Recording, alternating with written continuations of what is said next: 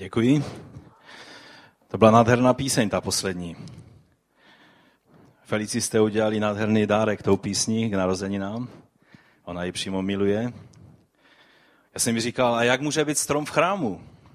A ona říká, no přece u té řeky boží. Takže asi ta řeka boží je součástí chrámu a je to pravda. Je to nádherná píseň. Je čas, kdy začíná období adventu a sestra Jana Orságová udělala takový nádherný eh, adventní věnec. Ono to možná nevypadá jako věnec, ale říkejme tomu věnec. A někdo z vás možná si říká, že už přecházíme na nějaké katolické tradice a zvyky. Musím vás zklamat, to není katolická tradice, ale je to, je to evangelická tradice, která pochází od eh, doby minu, teda předminulého století, kdy německý teolog a pastor Johann Heinrich Wichern eh, v roce 1839, on, on měl službu, takovou rozvětvenou službu malým dětem, chudým dětem a dětem bezdomova a sirotkům a oni se nemohli vždycky dočkat na Vánoce, ty děti. A vždycky se ptali, kdy už budou Vánoce, kdy už budou Vánoce. No a tak vzal a udělal z takového dřevěného kola, z těch vozů kdysi, eh, takový věnec, dal tam čtyři velké eh, svíce a mezi tím malé a vždycky každý den zapalovali jednu malou svíci a v tu neděli zapálili velkou, aby mohli vidět, že se blíží čas Vánoc. A toto z toho vznikla vlastně, vlastně ta tradice, která, která je velice hezká a která měla zdůrazňovat eh, čas stišení, zastavení se. Zkuste to v té naší realitě předvánoční teďka asi tak eh, srovnat. Jo? Čas stišení před Bohem, zastavení se, přemýšlení o svém životě. Jak vypadá adventní čas eh, dnešním světě, myslím, že vám nemusím vysvětlovat. Ale chci vás vyzvat, abychom té první dnešní neděle, abychom skutečně e, dali průchod stíšení před Bohem, hledání Pána. Abychom se zamysleli nad tím, co se stalo v tom čase Vánoc, kdy e, vlastně samozřejmě to nebylo v čase Vánoc, to je symbolické datum, bylo to v úplně jiném čase roku a někdy možná k tomu dospějeme, že že to budeme dělat v jiném čase, ale zatím se budeme držet takového toho běžného kalendáře. E, a ono je to i spojené a, a ten pastor Vichern se vlastně inspiroval i světly Chanuky, svátku, který začíná, tuším, Jana nám to možná řekne přesně, ale teď v tomto týdnu nějak v úterý nebo ve středu začíná svátek židovský Chanuka, který je taky svátkem, kdy si židé připomínají, kdy Bůh obnovil světlo v chrámu, kdy dal dostatek oleje, který svítil na té menoře chrámové. A tak eh, do toho období, do kterého vstupujeme, zkusme do něho vstoupit skutečným křesťanským způsobem nebo tím židovským způsobem zamýšlení se nad tím, kým Bůh je, co pro nás udělal, že poslal svého mesiáše, že je to čas, kdy, kdy chceme tak přemýšlet nad svými životy, protože víme, že se blíží čas zúčtování. Bude čas zúčtování, kdy budeme skládat účty. Uvědomujeme si to? Možná si řeknete, no ale to není takové povzbudivé vánoční téma, je to ovšem téma, které je velice důležité, abychom si uvědomili, že budeme skládat účty. Jak žijeme své životy před Bohem? Jak spravujeme své životy a vše, co k tomu patří. Eh, nedávno jsem četl příběh o jedné staré eh, stařence, která žila eh, před druhou svět, nebo na začátku druhé světové války a když Němci zautočili na Polsko v září roku 1939, tak vlastně ve stejném období Sověti, sovětské Rusko zautočilo z druhé strany na Polsko. A, ale nejenom na Polsko. Nejenom, že byly hrůzy Katyně a to všechno, co Sověti tehdy udělali, ale e, nám méně známa situace byla i v maličké zemi, která je na severu Evropy, ve Finsku, kdy sovětské Rusko zautočilo na Finsko a, a teď sovětská armáda postupovala a Finové eh, se samozřejmě bránili, ale eh, celé velké oblasti své země museli evakuovat a utíkat před eh, postupující sovětskou armádou. No a tak finská armáda dali příkaz, že se lidé mají připravit na evakuaci a že je budou rychle evakuovat a ať počítají s tím, že jejich domy už neuvidí, protože oni je spálí, aby ne nepadly do rukou, do rukou Sovětům, aby, aby jim prostě nechali spálenou zemi a ne, ne eh, pohodlné domy, které by oni pak využívali. No a tak eh, oznámili to všem obyvatelům v té oblasti a za nějaký čas eh, vojáci přišli, všichni už byli připraveni na evakuaci a eh, domeček, kde eh, bydlela ta stará finská žena, tak stále ještě nebyla venku, ještě stále byla uvnitř, tak tam vojáci vstoupili dovnitř toho domu, říkají rychle, jste už připravena na evakuaci a ona byla na svých kolenou a drhnula podlahu. Víte, jak se ty dřevěné staré podlahy v těch domech, to byly takové ty ryžáky, pěna a drhlo se eh, podlahu. Ona drhla podlahu, dům byl celý uklízený a ona uklízela. A oni říkají, teď jsme přece říkali, že, budeme, že musíme ten váš dům spálit, je nám to líto, ale budeme ho muset zapálit, vy ho ztratíte. A ona říká, já vím, ale když odevzdávám něco pro svoji zemi, tak chci, aby to bylo v perfektním stavu. Víte, v dnešní době ty věci už nám jsou úplně takové cizí. Ale když ta žena pro svoji zemi chtěla odevzdat dům, který měl být za hodinu v plamenech a měl zhořet, ale chtěla ho odevzdat v tom nejlepším stavu, v jakém stavu chceme odevzdat své životy v den zúčtování do rukou našeho pána. Postaňme ke čtení Božího slova. Budeme číst z prvního listu Petrova, ze čtvrté kapitoly, desátý verš. Každý z vás dostal nějaký dar. A tak si jimi navzájem služte jako dobří správci rozmanité boží milosti. Pane, já tě prosím, abys nám pomohl pochopit, co znamená být dobrým správcem toho všeho, co jsi nám daroval. Těch všech tvých darů i našich životů. Pomoz nám, abychom byli připraveni na den, kdy budeme skládat účty před tebou samotným. Prosíme tě, oživ to slovo v nás dnes. Amen. Amen. Můžete se posadit? Asi jsem vás překvapil takovým neznámým slovem, veršem, který jste možná ani nevěděli, že je v Biblii. A to je samozřejmě eh, legrace, protože je už to snad po sedmé, co eh, se nějak vracíme k tomuto verši. A šestkrát jsme o tom mluvili z toho pohledu, že každý z nás dostal nějaký dar od Boha.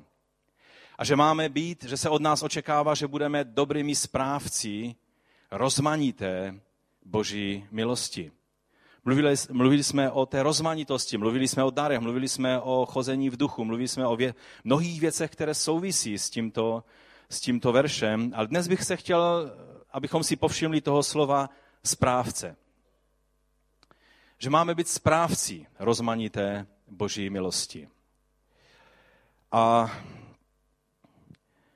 víte, když mluvíme totiž o, o duchovních darech, o tom, co, čím jsme byli obdarováni od Boha, tak si musíme uvědomit, že jsme to nedostali, abychom si ten dar někde schovali a, a, a každému se chlubili, že jsme dostali od Boha nějaký dar. Jsou takový křesťané. Jsou křesťané, kteří neotevřou svá ústa jen proto, aby se chlubili, co dokázali. Jsou křesťané, kteří nedokážou mluvit o tom, co Bůh koná v život, skrze ně třeba v životě jiných lidí, ale vždycky tam vidíte jenom, že se jedná o, o jejich osobu. Já nemluvím o tom, ale mluvím o tom, že Bůh vkládá eh, ty nádherné, vzácné věci do našeho života a na nás je, abychom se nechlubili tím eh, vším, ale abychom byli dobrými správci, abychom dobře spravovali to, co Bůh nám dal. Takže o tom budeme dnes eh, trošinku mluvit. Samozřejmě nevyčerpáme to téma, spíš se budu věnovat jednomu aspektu této, eh, této věci.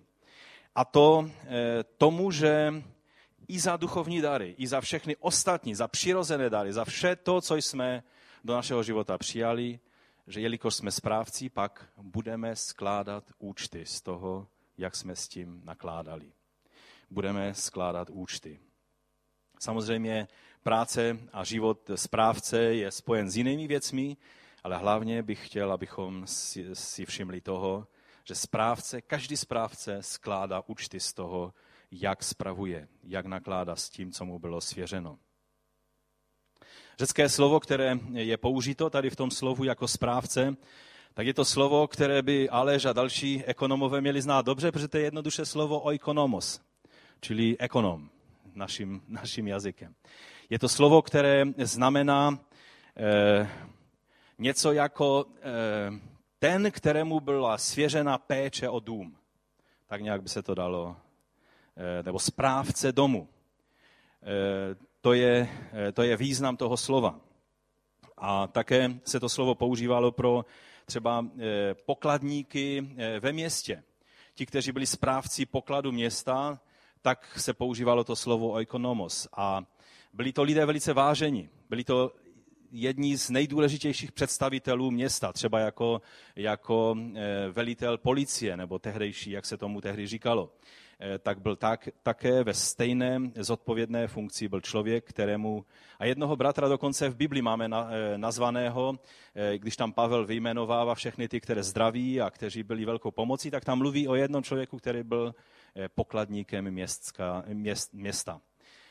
Takže to je to slovo, které, které mluví o, o správci, o tom, co to znamená. A víte, a můj první bod je, že vám chci říct něco, co by, bylo pro nás, co by mělo být pro nás samozřejmostí, ale je dobré si to připomenout, že nejsme vlastníky svých životů. Někdy se tak cítíme, že to je mé a nikomu do toho nic není, co se o mě zajímá, že to je moje věc. To jsou slova, které my lidé používáme. Ale my nejsme vlastníky svých životů, jsme správci svěřeného Bohem daru jsme správci našich životů před Bohem. To, že nejsme vlastníky, ale jen správci, je v Biblii ve starém zákoně a taky v novém zákoně dáno eh, několikerým způsobem najevo. Když bychom jenom velice rychle si prošli starozákonními eh, věcmi, které toto zdůrazňovaly, tak eh, třeba zaprvé bylo to dáno najevo tím, že Bohu patří vše první vše, co bylo první, každá prvotina, každý první narozený vždy patřil Bohu a tím bylo řečeno eh, nebo dáno najevo, že vše patří Bohu. A čili všichni prvorození synové museli být vykoupeni. Vše, co se první narodilo, každá prvotina, Exodus 13.2 říká, zasvěť mi všechny prvorozené. Všechno, co mezi Izraelci otvírá lůno, jak z lidí, tak z dobytka, je mé, říká hospodin prvotiny. V Deuteronomium čteme 20, 26 od prvního verše, že patřili Bohu. To, co se první urodilo na poli. Ehm, dokonce i první město, které Izraelci dobili, když vstoupili do Kanánu, tak bylo nazváno, že je posvěcené hospodinu. A nesmělo být používáno, ale muselo být zničeno, protože patřilo hospodinu. Město Jericho. Ehm, druhá věc, která na to ukazuje, je, že Bohu patří nejenom to první, ale i to nejlepší. Víte, někdy bychom měli tendenci, že Bohu dáme ten eh, takový zbytkový čas, zbytkové peníze, všechno takové to, co zbyde. Ale Bohu patří to nejlepší. Když mu dáš čas, kdy si na rozhraní spánku a vědomí a je 11 nebo půl 12. večer a ty už tak si trošku v krajině snů a trošku ještě tady nohama na zemi, to není ten nejlepší čas. Pak se diví, že se ti zdají podivné sny, kterým nerozumíš. Je lépe věnovat Bohu čas tvé, kdy jsi střízlivý, bdělý, kdy máš pořádnou kávu v sobě a, si, a víš, že jsi vzhůru. A ten čas, když věnuješ pánu, tak je to lepší volba. Že Bohu patří to nejlepší. No ale pak nestihnu to a tamto. Jestli stihneme tamty nebo ony věci, to je další věc. Ale Bohu patří to nejlepší. Abel obětoval, eh, Genezi 4.4, lepší oběť. Není každá oběť pro Boha přijatelná. Kainovou oběť Bůh odmítnul, protože máme mu obětovat to nejlepší. Podle jeho vůle. Podle jeho názoru to nejlepší. Kain nazdobil tu svou oběť velice hezky, ale to nebylo něco, co, co se líbilo Bohu, to se líbilo lidskému oku. Bohu se líbí to, co je podle jeho vůle. A to obětoval Abel. Exodus 12.5 říká, že beránek, kterého měli obětovat, měl být beránek bez vady. Neposkvrněný, bez vady. Ne nějakého beránka, který tam pokulhával a, a všem už ho e, bylo líto, tak si říkají, no tak ho aspoň obětujeme a, a zabijeme dvě mouchy jednou ránou, on se přestane trápit a my budeme mít oběd z krku. Ne, ne, ne. Beránka, který byl absolutně bez vady. Byl to obraz té nejvyšší oběti, Pána Ježíše Krista, který je tím beránkem bez viny a neposkvrněný. No a v Levitikus první kapitole tam se mluví vlastně obdobnou věc. Také to bylo dáno najevo tím, že Bohu patří sedmina času. Šest dnů budeš pracovat, ale sedmý den patří Bohu. A samozřejmě my víme, že to byl obraz toho, co se stalo, co je odpočinutí vlastně v Kristu. Ale zkusme zapřemýšlet, jestli jsme ochotní a jestli jsme schopni věnovat Bohu jeden den v týdnu skutečně plně.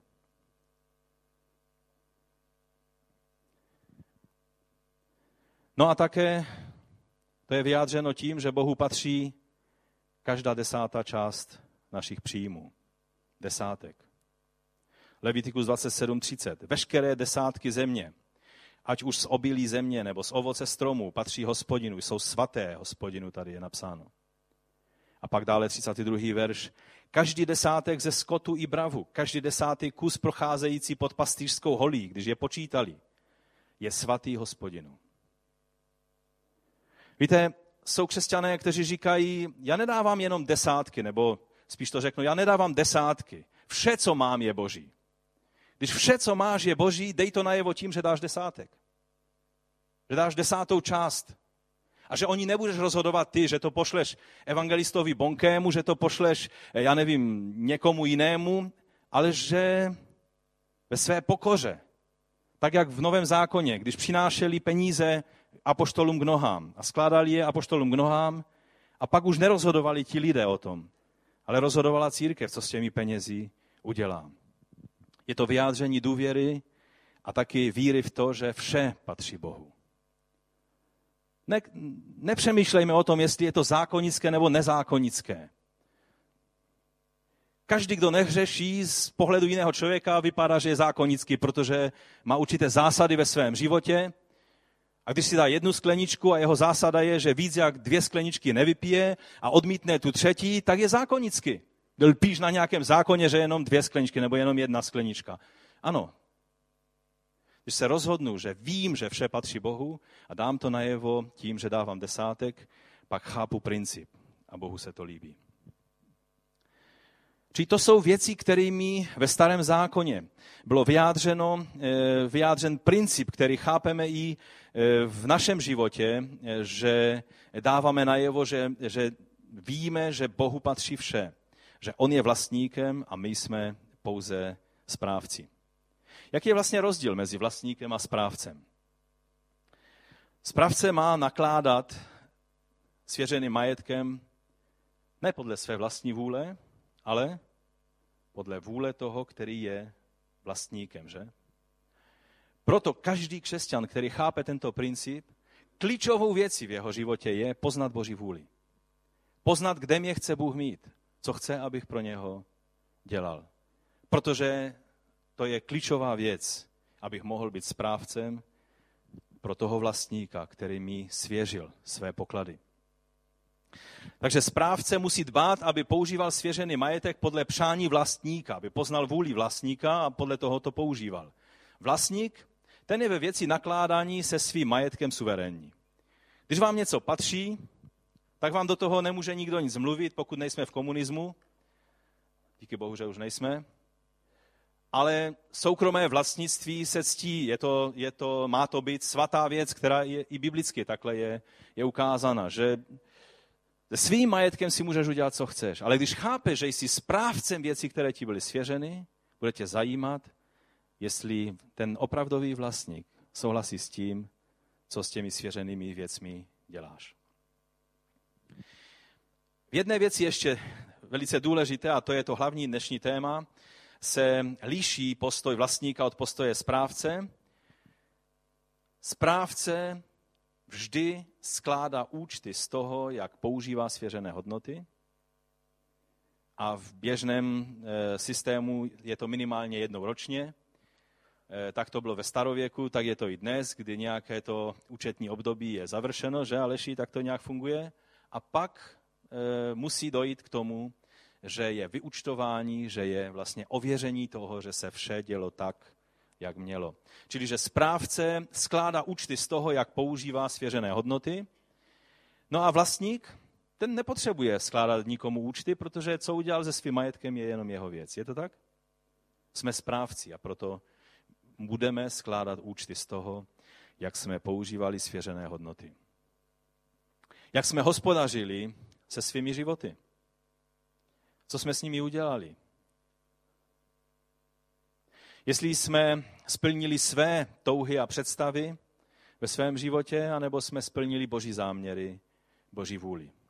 O Davidovi je napsáno, že on splnil boží záměry ve své generaci. A pak teprve zemřel a byl uložen ke svým otcům. První Petrova v té stejné kapitole, kterou se už zabýváme tak dlouho, tam je od druhého verše po pátý verš eh, vlastně o tom řeč. Tady jenom tak navážu plynule, abyste po zbývající část života v těle již nežili podle lidských žádostí, nebrž podle vůle Boží. Dost již zajisté na tom, že jste v uplynulém čase života vykonávali vůli pohanu, když jste žili v bezúzdnostech, v žádostech, v opilství, v hýření, v pitkách a v nedovoleném uctívání model. Proto se diví ti lidé zvenku, že s nimi neběháte do téhož proudu prostopášnosti a urážejí vás. Ti vydají počet tomu, kdo je připraven soudit živé i mrtvé. To slovo mluví nejenom o tom, že my budeme vydávat počet z toho, jak jsme žili své životy, ale tady je řeč o tom, že i ti lidé, kteří se ti ještě dnes smějou, kteří nerozumí tomu, proč děláš věci tak, jak je děláš, i tito lidé budou skládat účty z toho, co udělali se svými životy. Proto kážeme evangelium. Proto upozorňujeme lidi, že je čas smířit se s Bohem. Proto čas adventu má být čas, kdy chceme víc využít tu možnost, abychom se přiblížili k lidem a řekli jim o tom, že je Bůh, kterému jsi zodpovědný za svůj život. Ale já v Boha nevěřím. Jestli v něho věříš nebo ne, je otázka toho, jestli jsi moudrý nebo hloupý. To je na tobě. Ale budeš skládat účty před Bohem za svůj život, co jsi se svým životem udělal. To platí o každém člověku, nejenom o křesťanovi. Ti vydají počet tomu, kdo je připraven soudit živé i mrtvé. Čili ani smrt, ani život nás nezachrání před tím, abychom jednou museli pokleknout, tak jak jsme zpívali v té písni, že jednou každý poklekne. Jednou každé koleno poklekne před tím, který bude soudit živé i mrtvé. Židům 4. kapitola 13. verš říká, že nic v celém stvoření před ním není skryté, všechno je nahé a obnažené před očima toho, jemuž musíme složit účet. Bůh vidí dál než člověk. Víte, člověka lze obelhat, na člověka lze udělat dojem. Před člověkem lze se tvářit, že je všechno v pořádku. Ale Boha nejde obelhat. Před ním vše je nahé a obnažené. On vidí věci, jak jsou. On je vidí v, v tom kontextu, jak, v jakém to je. On vidí stav tvého srdce i mého srdce. On je ten, který vidí věci v souvislostech, jak je my lidé nemůžeme vidět. Velice často křesťané se zabývají a řeší otázky a, a včera jsme debatovali s jedním bratrem o tom, jak, jak někteří lidé chápou, jak vlastně bude spravedlnost. Že vlastně e, někteří lidé mají pocit, že evangelium to je taková, takové levné řešení, že obejdeš vlastně zodpovědnost, protože řekneš, o bože, promiň, a, a že jsi zřešil a udělal si velice závažné věci a najednou řekne, o bože, odpust a už jsi z obliga a už si jdeš zase svojí cestou a děláš, co chceš. To tak ovšem není. Evangelium není nějaká božská slabost. Tak jak někteří si myslí, že ve starém zákoně Bůh je ukázán jako přísný a kárající a v novém zákoně jako Bůh, který je milostivý a který dělá jenom takové lásky plné věci. Lidem, se kterými o tom někdy diskutují, tak jim ukážu na jednu realitu. Že v Novém zákoně Bůh je ukázán jako tvrdší soudce než ve Starém zákoně. Všimli jste si toho? Víte, obraz Boha ve zjevení, kdy jako soudce každého živého i mrtvého je ukázán, že bude šlapat list božího hněvu.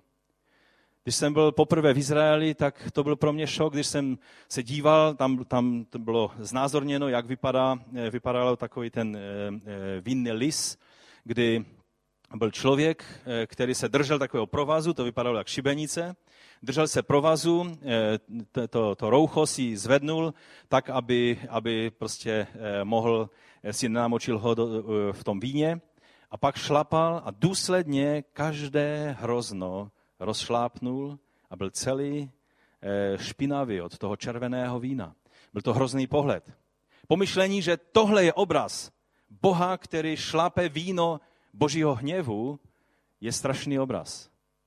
Soud pekelný, o kterém mluvil pán Ježíš, je mnohem hroznější než jakýkoliv soud, o kterém mluví starý zákon.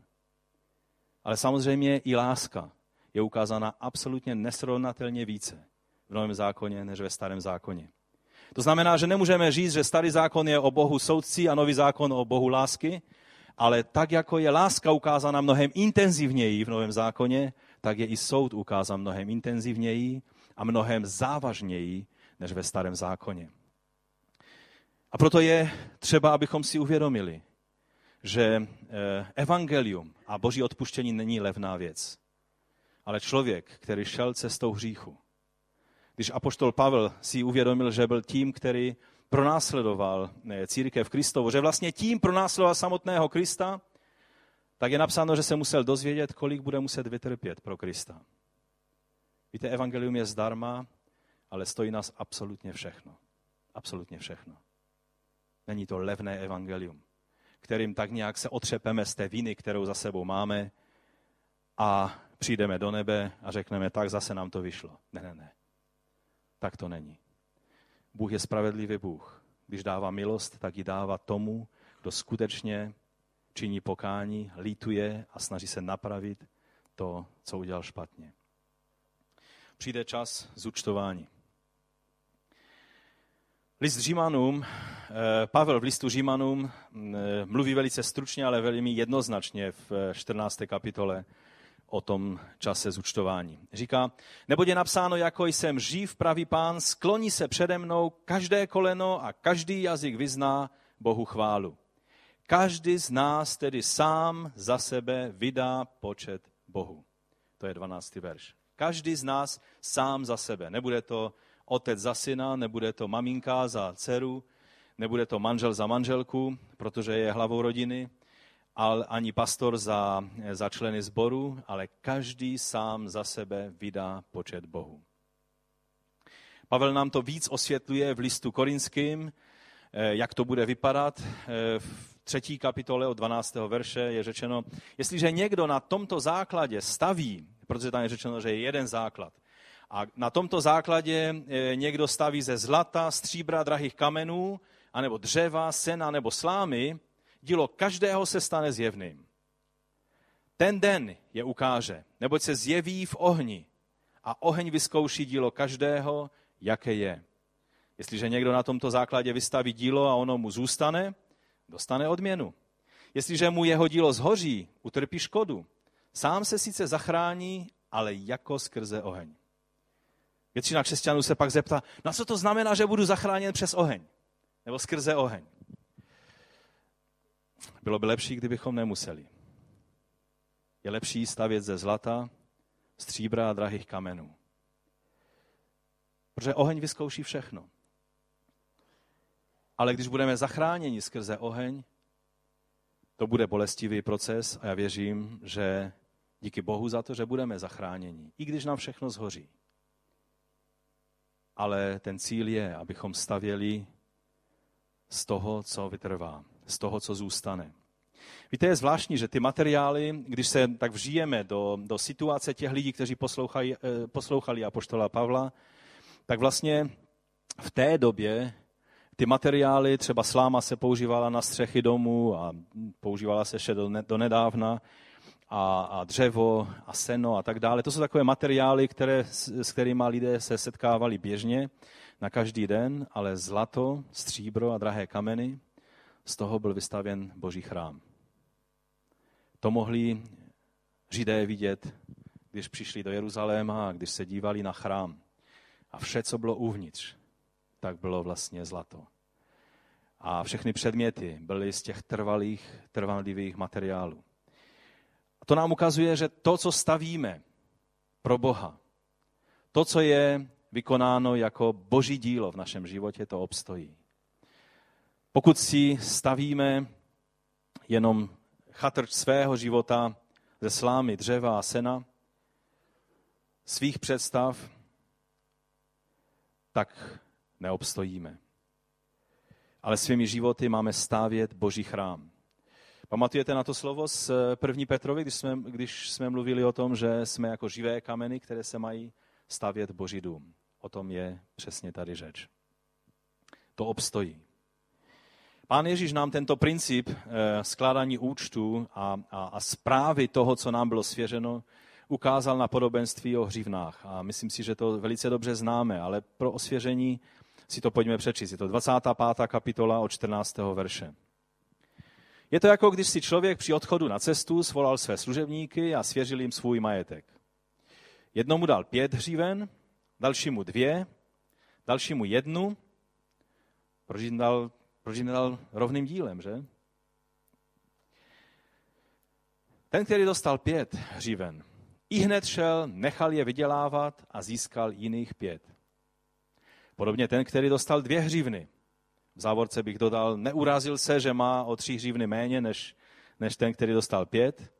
Nemeditoval, nestudoval na vysoké škole eh, rovnost toho, rovnost, eh, že má mají být rovné příležitosti a ne, že jeden si dostane pět a druhý jenom dvě. Ale prostě udělal přesně to tež, co ten s těmi pěti. Podobně ten, který dostal dvě hřívny, získal jiné dvě. Ten, který dostal jednu hřívnu, to byl ten, kterému bylo v uvozovkách ublíženo nejvíc, šel, zakopal jí v zemi a tak ukryl peníze svého pána. Po dlouhé době se pán těch služebníků vrátil a účtoval s nimi. Čas zúčtování. Když přistoupil ten, který dostal pět hříven, přinesl dalších pět hříven a řekl, pane, dal jsi mi pět hříven a podívej, získal jsem dalších pět. Jeho pán mu řekl, výborně, dobrý a věrný služebníku. Byl jsi věrný v malém, svěřím ti mnoho. Sdílej radost svého pána. Potom přistoupil ten, který dostal dvě hřívny a řekl, pane, dal si mi dvě hřívny a podívej, získal jsem další dvě. Jeho pán mu řekl, výborně, dobrý a věrný služebníku. Byl si věrný v málem, vidíme, že z božího pohledu, ať dvě hřívny nebo pět, v tom není takový rozdíl, aby to Bůh nějakým podstatným způsobem eh, odlišoval. Jo? Oba dva byli stejně věrní, protože oba dva získali jednou tolik, kolik jim bylo svěřeno. Řekl mu přesně stejnou, stejná, stejné vyhodnocení. Výborně dobrý a věrný služebníku. Byl si věrný v málem, svěřím ti mnoho sdílej radost svého pána. A potom přistoupil ten, který dostal jednu hřívnu a řekl, pane, věděl jsem, že jsi přísný člověk. Že sklizíš, kde jsi nezasel a sbíráš, kde jsi nerozsypal. Zajímavá teologie.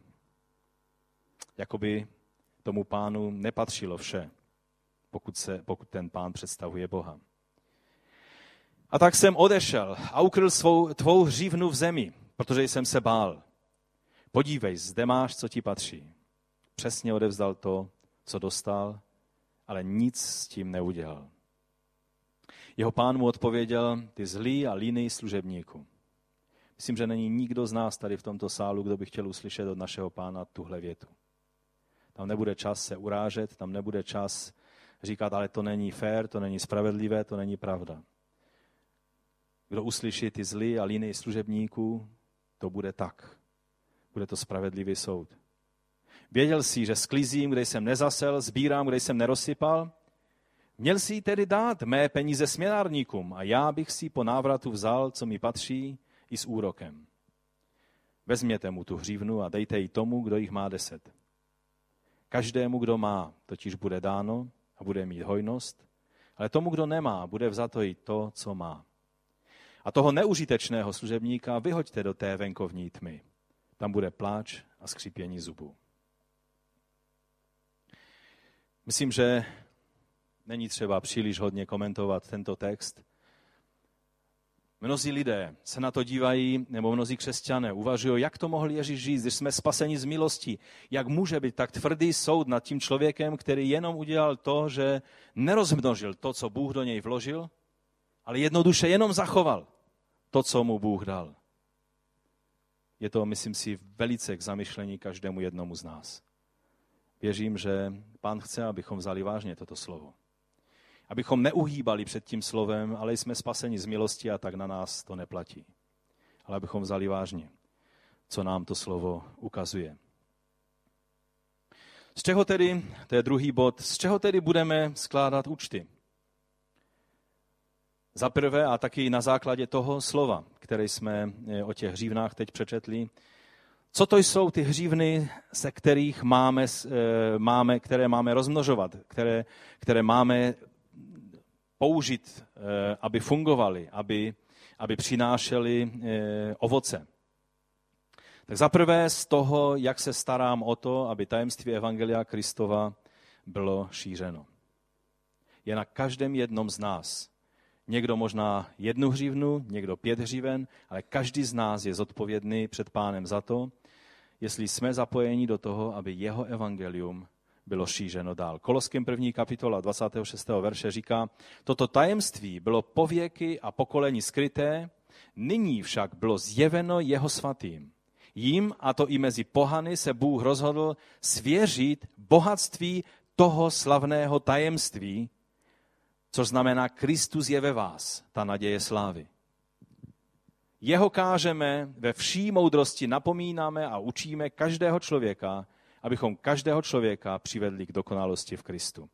Takže nám je svěřeno bohatství toho slavného tajemství. Bůh se rozhodnul, že to nesvěří andělům, Bůh se rozhodnul, že to nesvěří mocným tohoto světa, ale rozhodnul se, že to svěří každému člověku, který je jeho učedníkem, který prožil odpuštění hříchů, který ví, jak cena, jak drahocená je milost, kterou jsme přijali a nám bylo svěřeno toto dílo, ehm, to bohatství toho slavného tajemství. A proto apoštol Pavel cítil svoji zodpovědnost, že má každému předávat a má se podílet. A samozřejmě u každého z nás je to jiné, jakým způsobem se podílíme na tomto, na tomto díle, ale je Eh, to něco, z čeho budeme skládat účty před Bohem. Dále, Bůh nám dává lidi, kteří nás mají vést a vyučovat. Dává nám své dary. Eh, v Efeském ve čtvrté kapitole v jedenáctém verši je napsáno, že eh, on dal dary.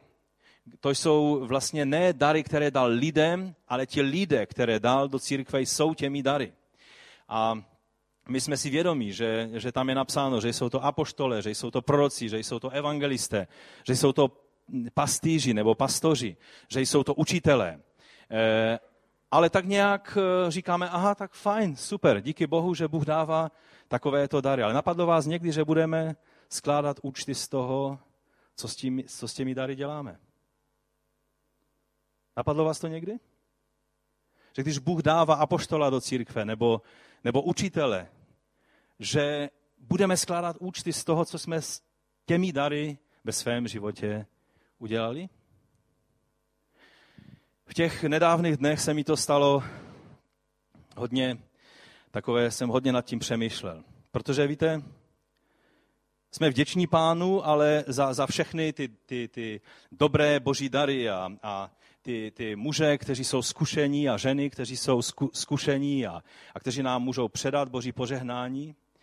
Ale nikdy jsem neviděl tak důrazně tu věc, že z každého dáru budeme skládat účty, co jsme s ním udělali. Když eh, tu mezi námi teď byl bratr Bill a bratr David Peperovi a vlastně tři roky jsme připravovali ten čas, kdy Eh, jsme se snažili je tady dostat, protože to nejsou lidé, kteří čekají s kalendářem, tak kdy mě konečně pozvete. Eh, bratr Bill jezdí do Číny několikrát ročně, aspoň jednoukrát ročně do Peru a taky do Afriky. A slouží na konferencích, kde, kde lidé jsou žizniví potom, aby slyšeli od Boha tu radu, kterou on má skrze zkušenosti, které přijal od Boha. po Spojených státech většinu roku cestuje eh, do sborů, které se dostanou do krize nebo do problémů a, eh, a tam pomáhá těm sborům řešit ty jejich problémy. Je to velice zkušený služebník. Eh, pastor David, který tady kázal minulou neděli, tak myslím, že nemusím vysvětlovat, že je to člověk, o kterém já osobně si říkám, pane, dej nám více možností být Eh, ve vztahu s tím sborem a s tímto bratrem. Měl jsem možnost celý týden, protože byli u nás ubytováni, tak po večerech jsme měli možnost hodně mluvit o věcech, jak dělají ve sboru věci. A, a musím vám říct, že, že jsem byl obrovským způsobem požehnán a, a uvědomil jsem si, že je to něco velice výjimečného, co Bůh eh, tam u nich koná. A když, byla, když začala konference a bylo pět hodin, tak tady eh, byla to celooblastní akce, oznámena na celou církev a bylo tady pár lidí. A to ještě byli lidé z Oldřichovic a z Kopřivnice. Ta většina. Já jsem si v té chvíli řekl, pane, nesuď nás podle našich postojů. Dej nám, buď nám milostiv.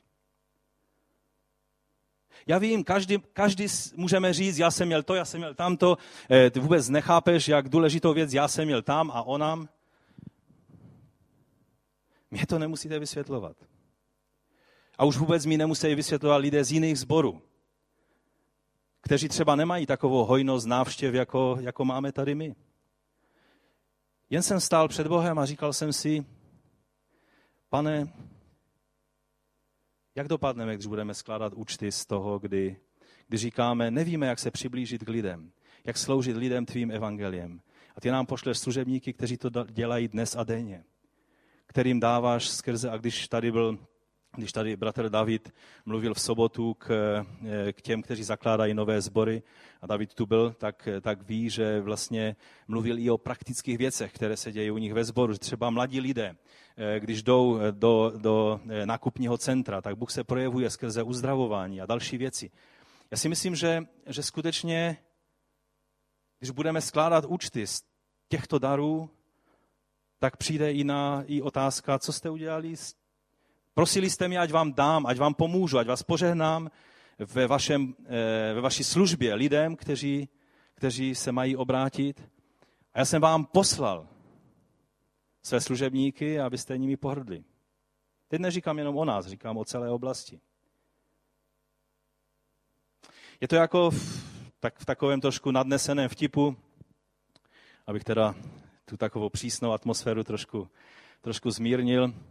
Když byly ty záplavy, tak eh, eh, říká se to v Americe o té Katríně, když eh, tam byl člověk, který stál na střeše svého domku a ta voda stoupala velice rychle a tak přijel, přijel člun Eh, policejník k němu a říká, rychle naskoč si do člunu, protože za chvíli to tady bude všechno pod vodou a hrozí ti nebezpečí. Ne, ne, ne, já, já jsem se modlil k Bohu o to, aby mi pomohl a já věřím svému Bohu, tak uh, já, já s váma nepojedu. Bůh mi určitě eh, pomůže, Bůh mě zachrání. No jak myslíš, odjeli. Pak přijeli hasiči a ze stejnou nějakou takovou takovým prostě pořídili, protože jim vysvětlili, ne, ne, ne, já nepotřebuji hasiče, mě pomůže Bůh. Pak přiletěl vrtulník záchranný, který říká, to je tvoje poslední šance, spouštíme ti lano. Vemte si to lano pryč, já vás nepotřebuju, protože mi Bůh pomůže. Já jsem se modlil a já věřím Bohu a Bůh mi pomůže. No a voda stoupla, za chvíli ušly jenom bublinky z toho místa, kde byl ten člověk. No a najednou se ocitl před božím trůnem.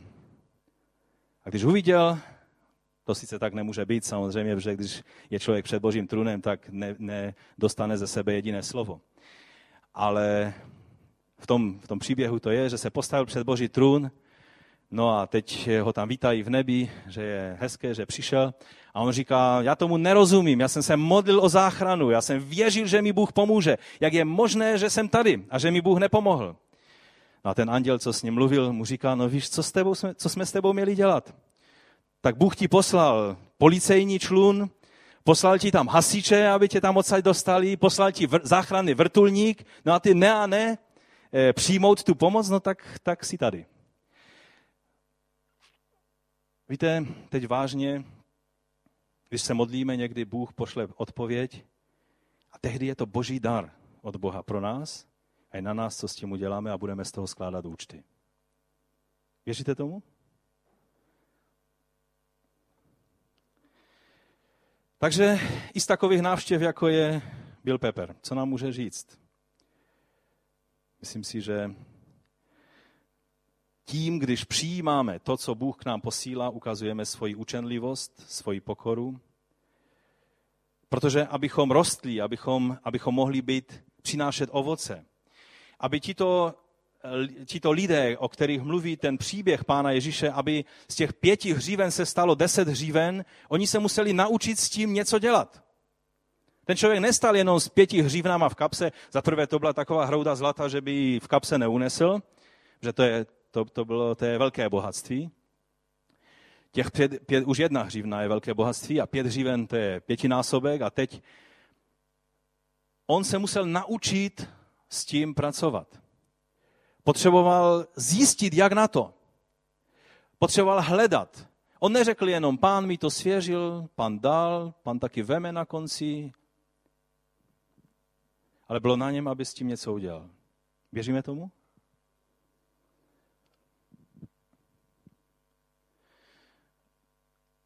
David Pepper řekl slovo, které jsem si hodně silně zapamatoval. On říká, že učenlivost, to je vlastnost, kterou mají malé děti a které stále se chtějí dozvídat nové věci, že? Ale on řekl věc, která mě zastavila. On říká, u dětí to, když se učí nové věci a dozvídají a stále se ptají, a na co je toto a jak se to dělá a co to je a tati, co to je a, a tak dále, to je výraz jejich zvědavosti, kterou do nich vložil Bůh. Pak řekl, když se dospělí lidé snaží poznat nové věci a dozvídají se nové věci a učí se, je to výraz ne jejich zvědavosti, ale jejich pokory. A to mě zasáhlo. Víte, když jsme pokorní, tak budeme otevřeni na to, že Bůh může poslat někoho, kdo do těch věcí vidí lépe než já, který bude tím božím darem, který mi něco vysvětlí, já to přijmu, vpíše, neřeknu, ale kdyby Bůh mi to chtěl zjevit, tak mi už to dávno zjevil. Ale budu učenlivý, protože jsem pokorný. Takže u dětí je to zvědavost, u dospělých je to výraz pokory.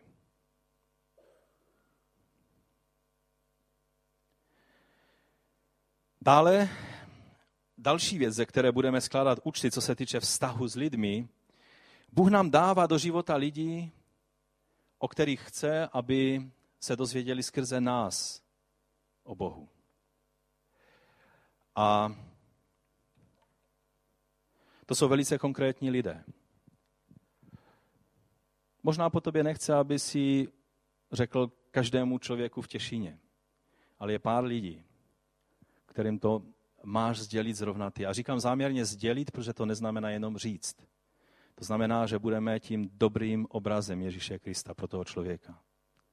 Protože víte, ono to tak funguje, že lidé nevidí Krista křesťanů, ale vidí Kristovi křesťany. To je to jediné, co vidí a na čem můžou poznat našeho pána. Jsem zkreslujícím obrazem, který odhání lidi od Boha, anebo je to něco ve mně, co lidi přitahuje. To, co Bůh do mě vložil, je něco, co je zastaví a co jim řekne, chtěl bych poznat, co to je. Budeme skládat účty z toho, jak jsme s těmito dary nakládali, když nám Bůh poslal do cesty lidí, kterým máme být svědectvím o živém Bohu. Dále budeme skládat účty z toho, jak se staráme o svou rodinu, o ty nejbližší, které nám svěřil Bůh. Uvědomujeme si to? No, ale tak já jsem podnikatel, tak já moc čas na rodinu nemám. První Timoteovi říká, jestliže se někdo nestará o své vlastní a hlavně o členy své rodiny, zapřel víru. A je horší než nevěřící.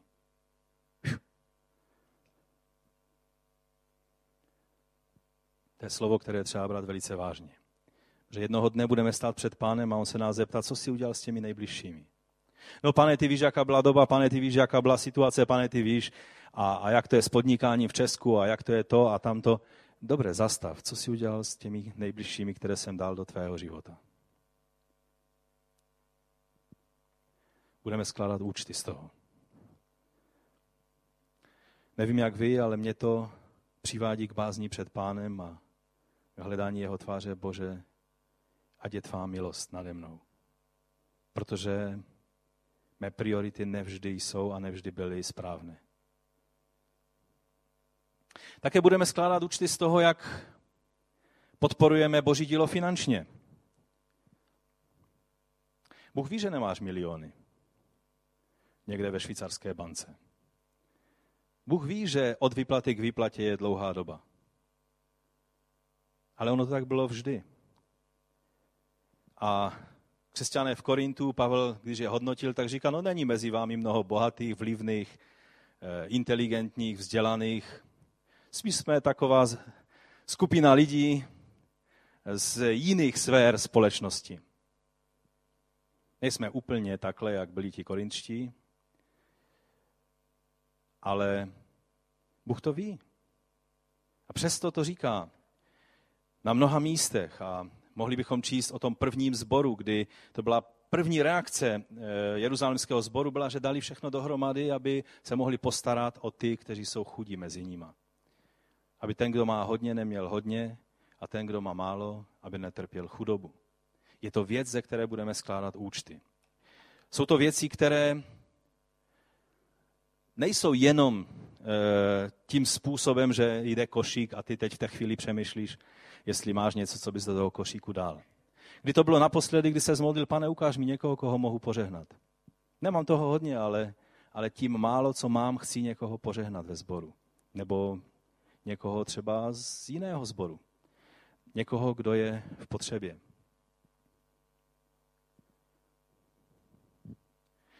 Víte, apoštol Pavel věděl, že když povzbuzuje filipské křesťany za tímto účelem, takže to není důležité pro něj, aby jeho služba byla, byla e, zajištěná, ale že je to důležité pro ně samotné, že on říká ve čtvrté kapitole v 17. verši, neříkám to proto, že bych toužil po dárech.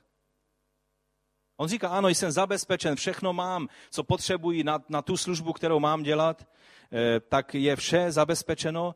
Netoužím po darech, toužím ale, aby rostl zisk, který se připisuje na, na čí účet? Na Pavlův účet? Teď oni posílali peníze na Pavlův účet. Jak to bylo? Filipští posílali Pavlovi peníze, že? Podle toho slova tady. A na čí účet se to připisovalo? Aby rostl zisk, který se připisuje na váš účet. Budeme skládat účty. Pán se tě jednou zeptá, ukáž mi vypis tvého účtu. Kolik jsi tam nazhromáždil? A zhromážďuje se tam zvláštním způsobem. Že víc dáváš, víc se na tvůj účet připisuje. Takový zvláštní způsob, že? Kdyby to tak fungovalo i v těch světských bankách, bylo by to zajímavější. Uvědomujeme si, že se nás pán zeptá i na tuto věc, že budeme skládat účty z této věci, že je to hřívna, kterou, kterou máme. No a teď, abych spěl k závěru,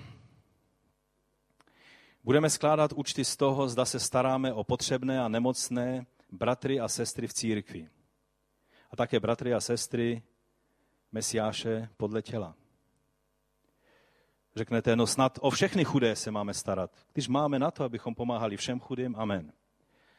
Ale naše zodpovědnost, které budeme skládat účty, je, jestli jsme pomáhali našim bratřím v Kristu, potřebným a nemocným, anebo jestli jsme pomáhali nemocným a potřebným Židům, kteří jsou bratřími podle těla Mesiáše. Proč to tak říkám? Pojďme si ještě rychle přečíst pokračování té 25. kapitoly eh, z úst samotného pána Ježíše. Až přijde syn člověka, to je od 31. verše, ve své slávě a s ním všichni andělé posadí se na trůnu své slávy. Všechny národy budou zhromážděny před ním a on je oddělí jedny od druhých, jako pastýř odděluje ovce od kozlů. Ovce postaví po své pravici a kozly po levici. Král tehdy řekne těm po své pravici. Pojďte vy, požehnání mého otce. Přijměte za dědictví království, které je pro vás připraveno od stvoření světa. Neboť jsem hladověl a dali jste mi najíst. Měl jsem řízeň, dali jste mi napít. Byl jsem cizincem a přijali jste mě. Byl jsem nahý a oblekli jste mě. Byl jsem nemocný a navštívili jste mě. Byl jsem ve vězení a přišli jste za mnou. A tehdy mu ti spravedlivý odpoví, Pane, kdy jsme tě viděli hladového a dali ti najíst, nebo říznivého dali ti napít? Kdy jsme tě viděli jako cizince a přijali tě? A nebo nahého a oblékli tě? Kdy jsme tě viděli nemocného nebo v žaláři a přišli jsme k tobě? A král jim odpoví, amen, říkám vám, cokoliv jste udělali pro koho? Pro nejmenšího z těchto mých bratrů. To jste udělali pro mě. Naše první povinnost je těmto mým bratrům. To je naše první povinnost a z toho budeme skládat účty. A to znamená, jak těchto mých bratří v těle, našeho Pána Ježíše Krista, a samozřejmě taky to, co, eh, tu výzvu, kterou Pavel dal pohanským zborům, tak co on jim řekl? Že dělají sbírku na co? Na chudé v Jeruzalémě? Ne. On řekl, že dělají sbírku, aby pomohli těm, kteří jsou v potřebě v Jeruzalémě a v Judsku, kteří jsou svatí, kteří jsou věřící, kteří jsou součástí eh, božího lidu. Čili vidíme, že naše první povinnost je, abychom pomáhali a že z toho budeme skládat účty, jestli jsme v této věci stáli správně. A nemám čas, abych se více o tom, eh, nebo abychom se nějak víc nad tím zamysleli, ale myslím si, že eh, ve chvílích, jako byl nástup eh, doby, kdy vlastně začínal holokaust a kdy mnozí křesťané byli věrní a teď Bill Pepper říkal, že se setkali s jednou sestrou ve Francii, se starou sestrou, která vůbec nevěděla, proč se z toho dělá věda. A ona pomáhala takovým způsobem, kdy, kdy většina lidí v hruze se jenom dívala, co, co nacisté dělají s celými židovskými rodinami. Ona našla způsob, že vždycky viděla, že stráže chodí po té jedné straně toho vlaku. A viděla, že ty, ty vagóny mají taková okýnka, kde dospělý člověk se e, nedá, aby přesto přelezl, ale malé miminko by se dalo přesto přestrčit. A tak ona viděla, že z té strany byli prostě e, ti strážci ze psy a tak dále, ale že z druhé strany toho e, vlaku tam nikdo nechodil. A ona využívala to hluché místo, že přicházela a rychle říkala, dejte mi vaše děti. A takovým způsobem zachránila spoustu miminek. Starala se o ně, měla celou síť, jak je vlastně dostávala k rodinám, které se o ně starali. A teď, když už byla těsně před smrtí, tak byl Peper ji navštívil ještě, ještě s dalšími a a pro ní to bylo takové samozřejmě a říká, to by udělal každý. Každý? Ten, kdo chápe tento princip, o kterém mluvíme, by to udělal. Riskovala svůj život? Ano. Ale to dělá každý křesťan na téhle planetě. Protože být křesťanem, už samotný fakt, že jsme křesťany, riskujeme. Protože král tohoto světa, Bůh tohoto světa nás nenávidí. Ale my jsme těmi, kteří budeme skládat účty ne vůči tomu králi tohoto světa, ale vůči Bohu, který bude soudit živé a mrtvé. No a na závěr budeme skládat taky účty z toho, jestli používáme moudře svoje slova. Nevím, jak vy, ale já potřebuji Boží milost v této oblasti. Má to už 12.36. Říkám vám, ale z každého prázdného slova, které lidé řeknou, budou skládat účty v soudný den svými vlastními slovy budeš ospravedlněn, svými vlastními slovy budeš odsouzen. Víte, to je velice závažné slovo. V té první Petrově, v tom desátém, jedenáctém verši čteme, že naše slova mají být jako výroky Boží. Neznamená to, že budeme chodit kolem a kolem sebe budeme jenom citovat verše z Bible, vypadali bychom dost zvláštně, ale kež by lidé nás znali jako jinak, než jako jenom vtipálky, než jako lidé, kteří všechno okomentují. Kež by nás znali jako ty, z jejichž úst slova víry, naděje, lásky. Protože když máme stavět ze zlata, stříbra a drahých kamenů, kež by v našich ústech bylo nalezeno zlato slov víry. Kež by v našich ústech bylo nalezeno stříbro naděje. A kež by to vždy bylo ozdobeno drahokami lásky, která se projevuje jak v našich životech, tak i v našich slovech. Toto je výzva pro každého jednoho z nás, protože z každého prázdného slova budeme skládat účty. Když mlátíme jen prázdnou slámu, ta zhoří. a my budeme skládat z toho účty. A tak závěrem 2. Korinským 5.10 říká, neboť my všichni, neboť my všichni, každý jeden člověk, nejenom ti, kteří hřeší, ale i každý z nás se musíme objevit před soudnou stolici Kristovou, aby každý přijal odplatu za to, co vykonal v těle, ať už to bylo dobré nebo zlé. Vždy toto slovo ve mně vzbuzuje bázeň. Znám ty různé názory, kdy se říká, ano, tam to slovo soudna stolice, to je slovo béma, která znamená, že to se používalo, jak někteří vykládají, že to byl vlastně pódium, kde, kde eh, ten panovník zavolal všechny ty vítězné gladiátory a všechny ty, kteří zvítězili a pozvali tam jenom proto, aby jim poblahopřál, že jsou vítězové a tak dále. To všechno znám. Tady ovšem je řečeno, že budeme tam, na tom místě, před tím soudným stolcem Kristovým, eh, že přijmeme odplatu za to, co jsme vykonali v těle, ať to bylo dobré nebo zlé.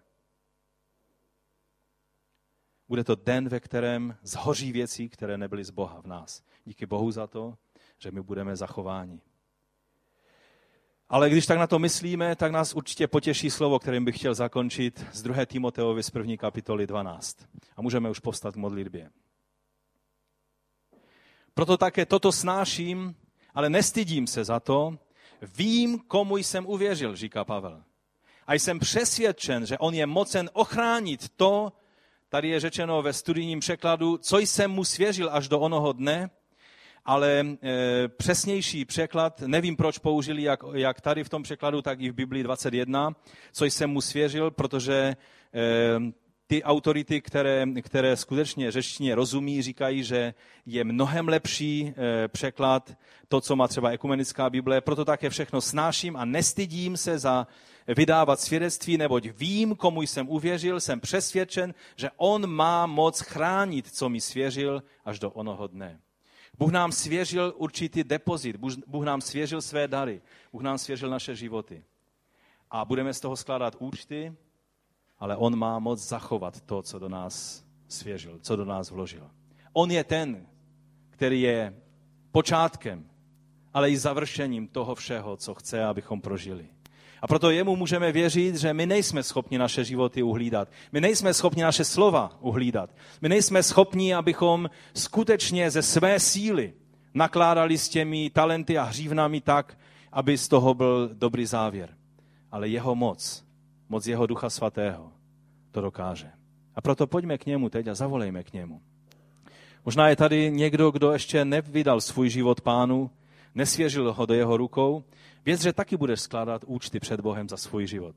A proto dnes je den smíření. Dnes je den, kdy pán ti dává možnost svěřit svůj život do jeho rukou.